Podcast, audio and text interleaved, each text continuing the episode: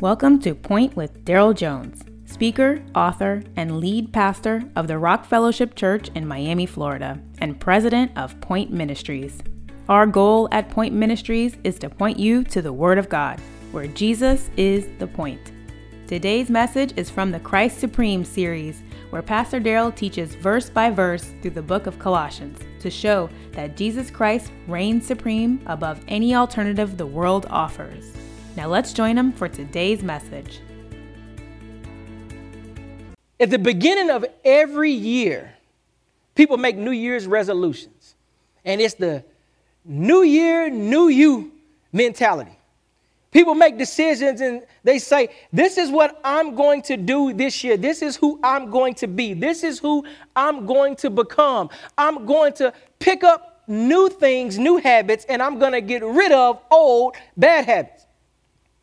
Today's sermon title is The New You because in this passage, the Apostle Paul is picking up right where he left off that we have rejected because we have died and been raised with Christ, we are no longer bound by traditions of humanity. We are no longer bound by following worldviews and philosophies and ideologies of the elemental principles of the world that are not belonging to Christ. That we find all of ourselves in Christ. And because of that, we have become new. The old is gone. The old is passed away. The old way of doing things, the old way of trying to please God, the old way of trying to make up and try to earn God's forgiveness, the old way of earning and deserving or remaining in God's favor, the old way of trying to have a good life is gone. And the only place all of what we're looking for is found is in Christ. And in this first verse, he's letting us know where our motivation comes from. You know, when we talk about motivations, motivations are interesting because it's all about your mindset. Where are you putting your mind? Where is your focus? We all have motivations for what we do. I want you to think about in your life, in my life, what is our motivation for everything that we do? everything that we participate in is our motivation that I want to have fun? Is my motivation that I want to be pleased and seek pleasure? Is my motivation that I want to be viewed as awesome and great in the world? Is my motivation power? Is my motivation prestige? Is my motivation the money and riches and fame and fortune? What is my motivation for whatever it is I do? In this passage, right at the beginning of chapter 3, he says it twice to set our minds on Christ, set our minds on things above. He says, if you have been raised with Christ, seek the things above. That is our pursuit. That is our motivation. That is our chase. Now, he does qualify. He says, if you've been raised with Christ. For my Bible scholars, it's a first class condition. He's saying basically, since like you in Christ, you've been raised with Him, you've been raised to new life. Why would you be going after the earthly things? You've been made new. You've been raised with Christ. Therefore, we seek things above. Now, you may be sitting here like, Pastor, what are those things above? He actually tells us. He says, Seek the things above where Christ is, seated at the right hand of God. Set your minds on things above, not on earthly things, for you died and your life is hidden with Christ in God. You know what the things above are? It's Christ. It's Christ and that which belongs to Christ. That is where our mindset is. That is our motivation. Everything that we're doing is going after Christ. But he said, if you've been raised if you have trusted, have you trusted? Because if you've trusted Christ, He's told us that we died with Christ when He died on the cross. We were raised with Christ when He was raised on the third day. He's using this corporate language that's so important. He says, Our life, our all in all, is found in Jesus alone. And if that be the case, Why would I look anywhere else? Why would I go after anything else? The one who has conquered sin and death itself calls me his. What does the world have to offer that can beat that? He says, Seek the things above. Where's your mindset? What are you focusing on? He says, Set your mind on these things, not on earthly things, because the earthly things for us, they, they died. Because our true life, when he says our life is hidden with Christ in God, what he's saying is, is, is, is twofold our present and future. The guarantee of our future, glorious, resurrected life with the Lord forever and ever and ever is protected and sure as Christ sits at the right hand of the Father. But it also connects our present life that we walk in victory that Christ has won for us on the cross. So just as he was died, sin was put to death, as we saw earlier in this letter.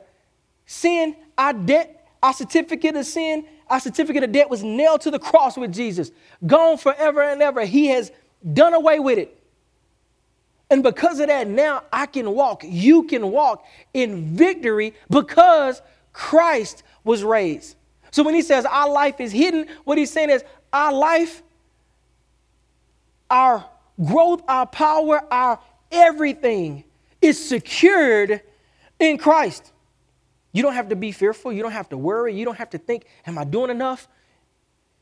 We looked at that in previous verses. You don't have to feel like, am I doing enough? Is, is, is God mad at me? Am I, I want to live up to? No. It's secured in Christ. And he uses this language that's particular when he says at the right hand of the Father. That's, that's a place of prestige. That's a place of significance. That's a place of honor. He's letting you know that it is sure you can take it to the bank. Everything that he's saying is guaranteed because the victory won in Christ Jesus. So we set our minds on him. We set our minds, our motivations, everything about us flow from what Christ has called us to be, what Christ has called us to do, our mindset. And it's one of those things that you won't be any earthly good unless you are heavenly minded. Some people sometimes say, don't be so heavenly minded, you know earthly good.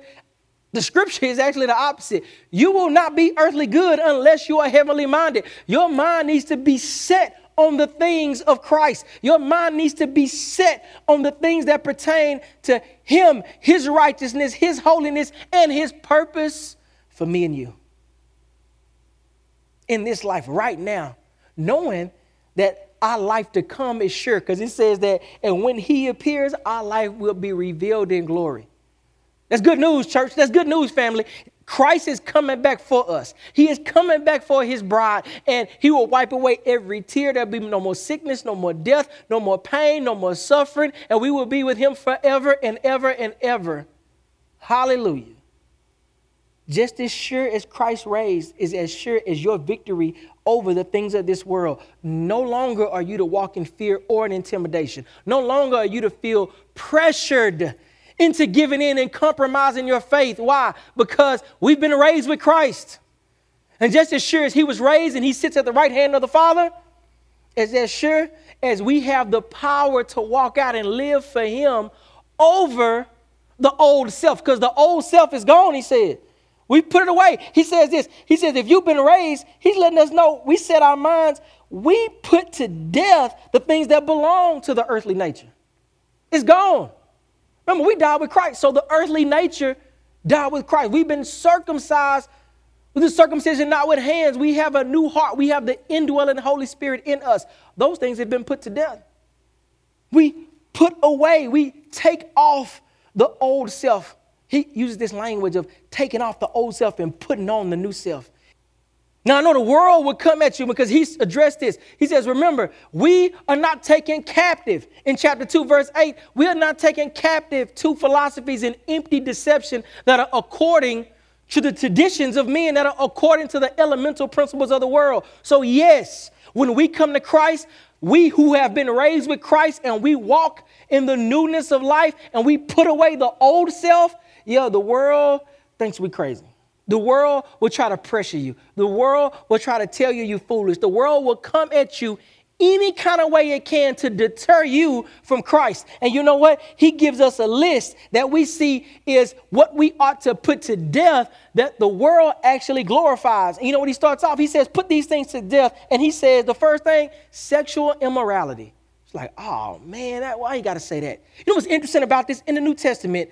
Sexual immorality in a vice list. This is a vice list we have. It's typically right at the top of the list every time. You know what it is? We find out something a little deeper when it says that we are created in the image of God, in his image and likeness. He created male and female. God has a design for the human body. And in the human body, it says that in the new covenant, he would put his spirit in his people to cause us to walk in his ways. 1 Corinthians 6, chapter 18, he says that flee sexual immorality. Every other sin in a person commits is outside the body, but the person who is sexually immoral sins against his own body. Don't you know that your body is the temple of the Holy Spirit who is in you, whom you have from God? You are not your own, for you were bought with a price. So glorify God with your body. He says that sexual morality, sexual sin, is actually a unique sin and an affront against God. And he says, it's actually defaming the temple of the Holy Spirit.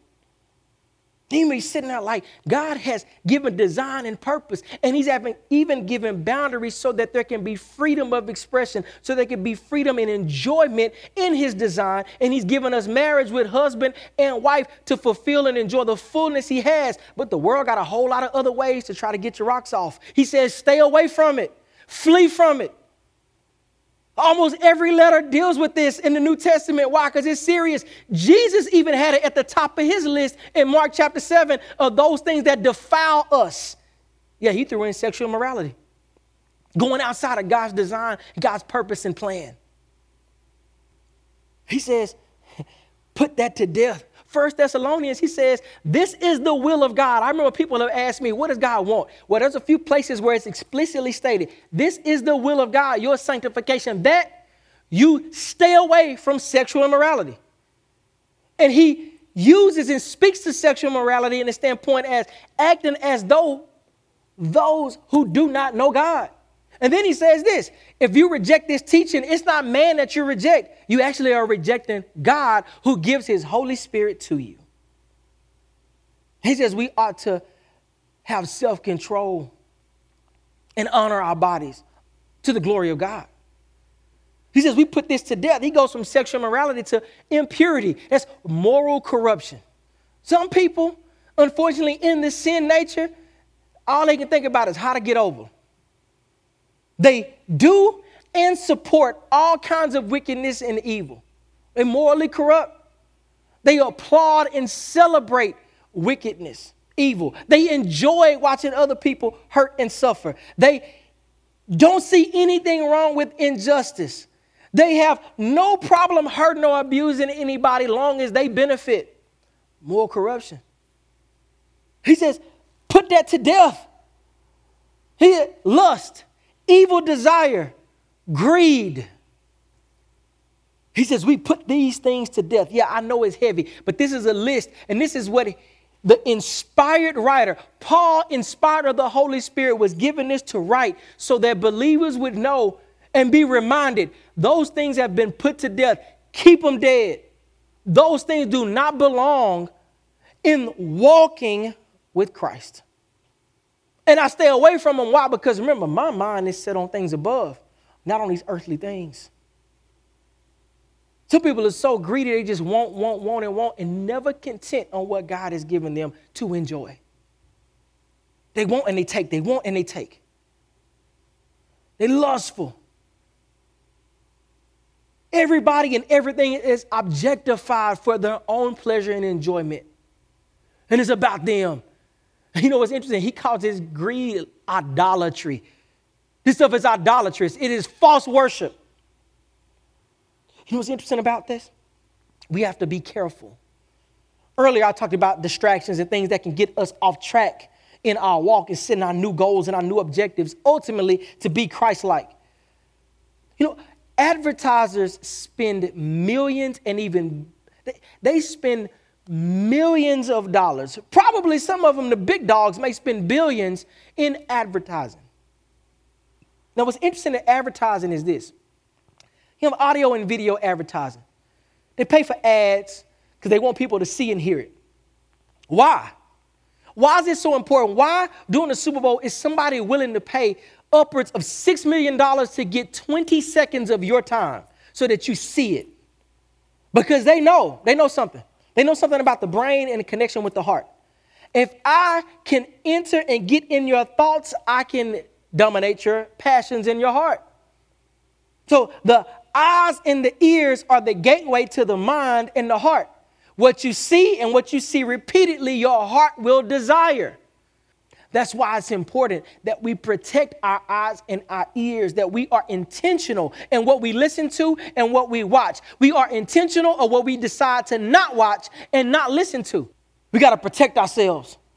That's why he said, put aside. We put these things together. Then he says this another command put aside. And what did he say? Put aside all the following anger, wrath, malice, slander, filthy speech, obscene speech. Like, hold on, hold on, hold on anger and wrath. What is you look in the scripture in James, he says, human anger does not accomplish God's righteousness. The two words that's used here with anger and wrath are used in connection with one another many times. And they're dealing with the side of in our humanity, we get to the point that we're so angry and upset, we want to act on it. And then it incurs our wrath where we take vengeance out on someone who hurt us. And we directly go against God's word when God's word says that vengeance belongs to Him.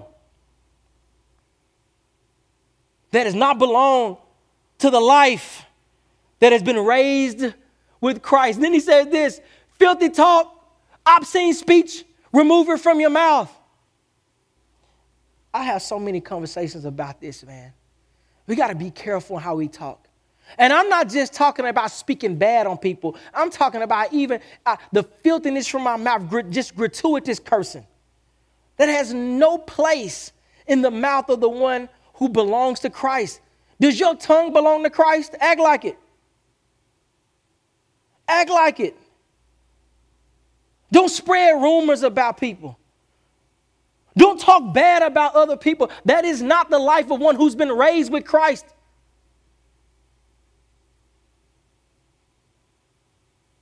He said those things belong to the, the, the, the philosophies and empty, deceptive thoughts and ideologies that belong to the world. That is not a mindset that's set on the things above that's set on Christ. He says, put those things aside, for they don't belong to the one who belongs to Christ. Why? Because it's a new you. It's the new you. In Christ, we've been made new. In Second Corinthians, he says that we who are in Christ, we are new creations. The old is gone, behold, the new has come part of this new you, it is a process. You, you're not just grown, spiritually mature when you accepted Christ. I don't, I don't want to paint that picture. Think about young boys. When young boys are going through puberty, when a, when a boy is pre puberty, he has a tone in his voice.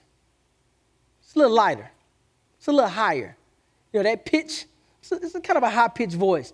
When he start hitting puberty, there's some changes start going on, and it can be embarrassing at times because sometimes that young boy may start talking and he sound like his daddy.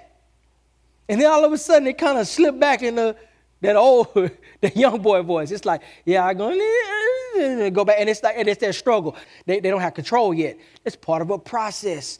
That process is very similar. Spiritual growth. It's a process. You're not going to do everything perfectly, but you know what we do? We set our minds on things above. We set our minds on Christ. The things above is Christ, who is seated at the right hand of the Father. This new self that's being renewed is one that we don't walk in lies, we don't walk in deceit. You know, he, he gave another command, and he said, Don't lie to one another. You know, we talked about that a little bit when we had a series on the one another's and what that looks like to, to love and live amongst one another. We, we don't walk in deceit, we walk in transparency, we walk in truth. We walk in holiness and righteousness and justice. He says, We've put on a new self. We've taken off the old and we put on the new. No longer do we put the, the, the, the old self is gone. Now, this is also corporate language. Earlier, I talked about when it says our life is hidden in Christ, it's this corporate understanding that our life is incorporated in Christ and He holds our life secure because He is victorious. He also picks up on this in his language about the old self and the new self. It's not so much even individually as it is also corporately. The old sin nature that belonged to sinful humanity in Adam that's why in 1 Corinthians he says that all who in Adam die, all who are in Christ are made alive. He said, We've taken off the old man, the old person, the old life, and we've put on the new man, the new person. We've put on Christ. And our life is in Him, our life is empowered by Him. That's why he says this new life is being renewed in knowledge according to the image of the Creator. See, when our minds are set on Christ, we've put Christ on. Now our minds are being renewed with godly knowledge. He said this over and over and over, going back in the chapter one. His prayer is that we grow, that we grow, and that we grow in the knowledge of God. He even says explicitly in chapter one that we grow in the knowledge of the will of God.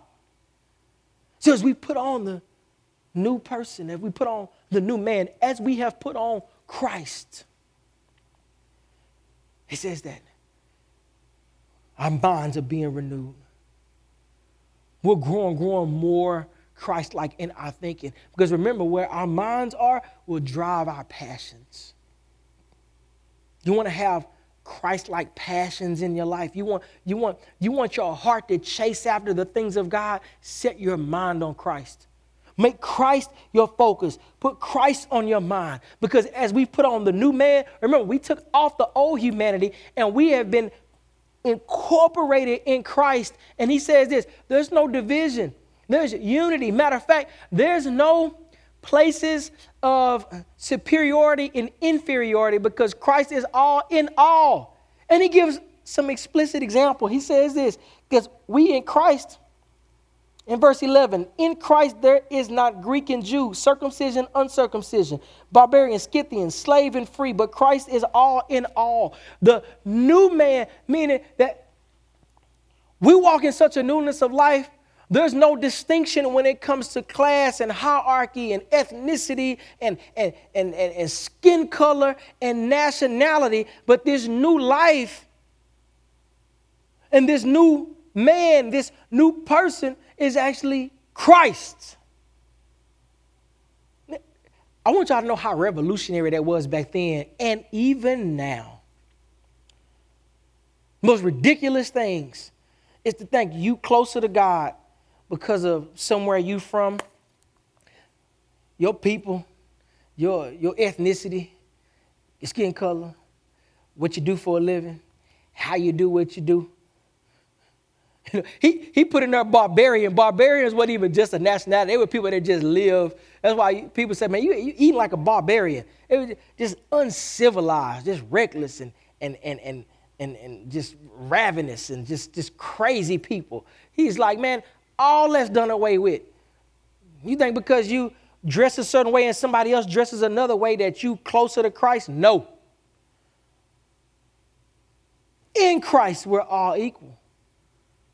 In Christ, God has created a one new community, a one new people. It is not based on ethnicity or region or skin color. It is based off of faith in Him. We have died with Him by faith in him. We have been raised with him by faith in him, and he is our all in all. So if you want to talk about what your people do and what my people do, you got one people, and that's in Christ. Let me tell you something. In Christ is one people. It's one. And you know what? We act like Christ.